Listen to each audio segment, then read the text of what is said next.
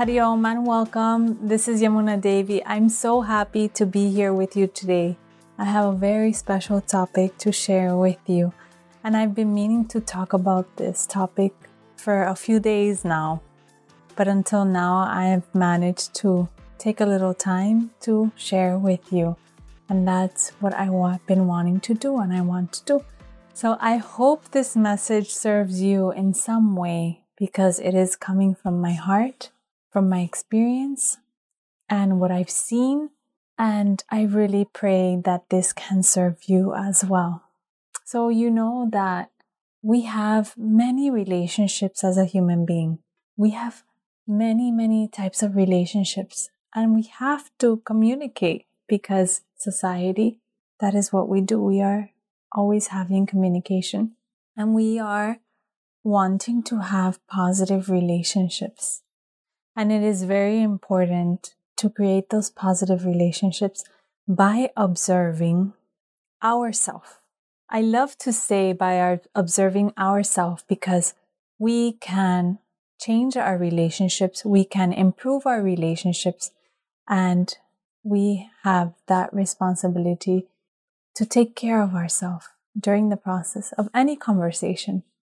So, of course, we also want to improve our relationships. It is important to understand the process of communication and not only understand ourselves during that process, but also looking at the other person.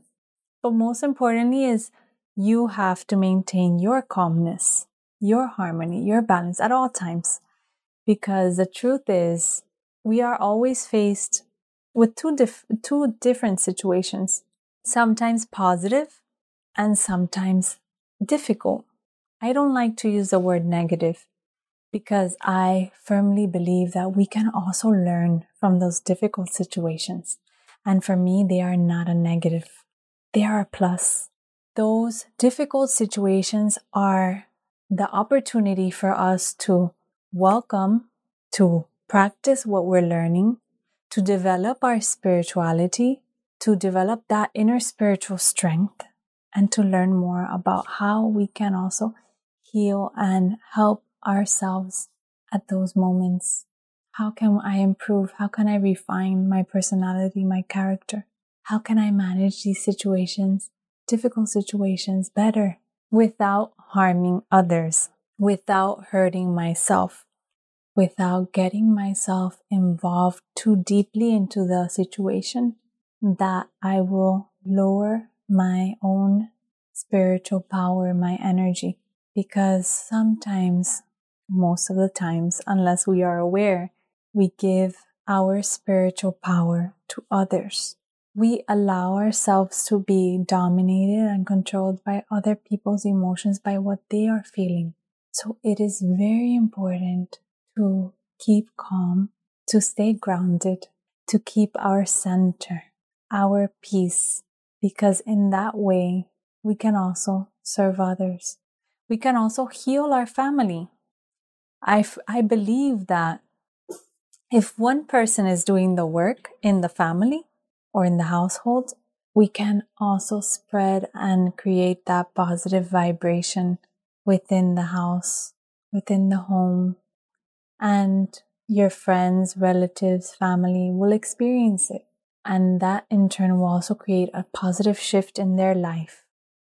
Many people are not interested in the spiritual life because they're not ready. It's not they don't want to, but they are not ready to see. When the time is ready, it will come and they will search for it. But we cannot push it onto them, even though we know deep inside that it has helped us immensely, but we cannot push our beliefs onto others. We have to allow and trust the process of their karma. When they're ready, they will see. Can we be an influence, positive influence in their life to have that switch? Yes. we cannot force anyone. And the person is not ready to listen until they're ready, until they are hungry to eat, to receive. We cannot make the horse drink water. We cannot force the horse to drink water.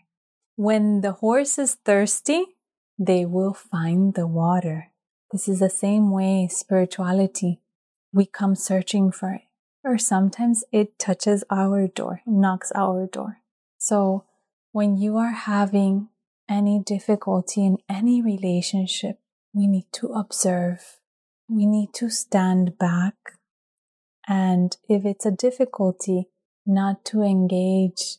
If the person is angry, not to engage in an angry manner because you are just feeding the fire.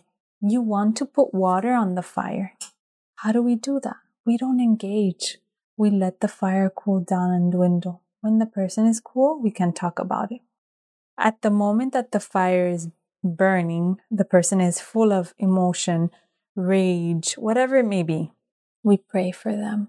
We listen to them but do not engage.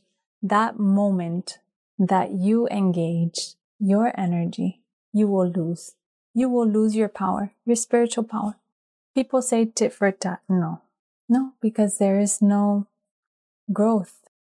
There is no healing. We are just harming and hurting each other. And the truth is, you really care about the other person. So you don't, that is not your intention. And if you reply in a negative manner, who is going to be hurt? Yourself. Because that was not your intention, but you allowed their energy to influence you. And the moment you allowed that energy to influence you, you exploded. In the same manner that you received that energy, you reacted because you allowed yourself to receive it. So, how to not receive it? Don't engage. It's simple. My teacher always says, where there's a bullet, there's a target. And if the bullet is coming towards you, just shift yourself. You will not be the target anymore. We become the target. So we move ourselves from that situation. You do something different. Do something else. Focus on something else. The person continues angrily. Just be the silent witness. Do not engage. Do not control try to send positive vibration, positive thoughts to that person because they are hurting.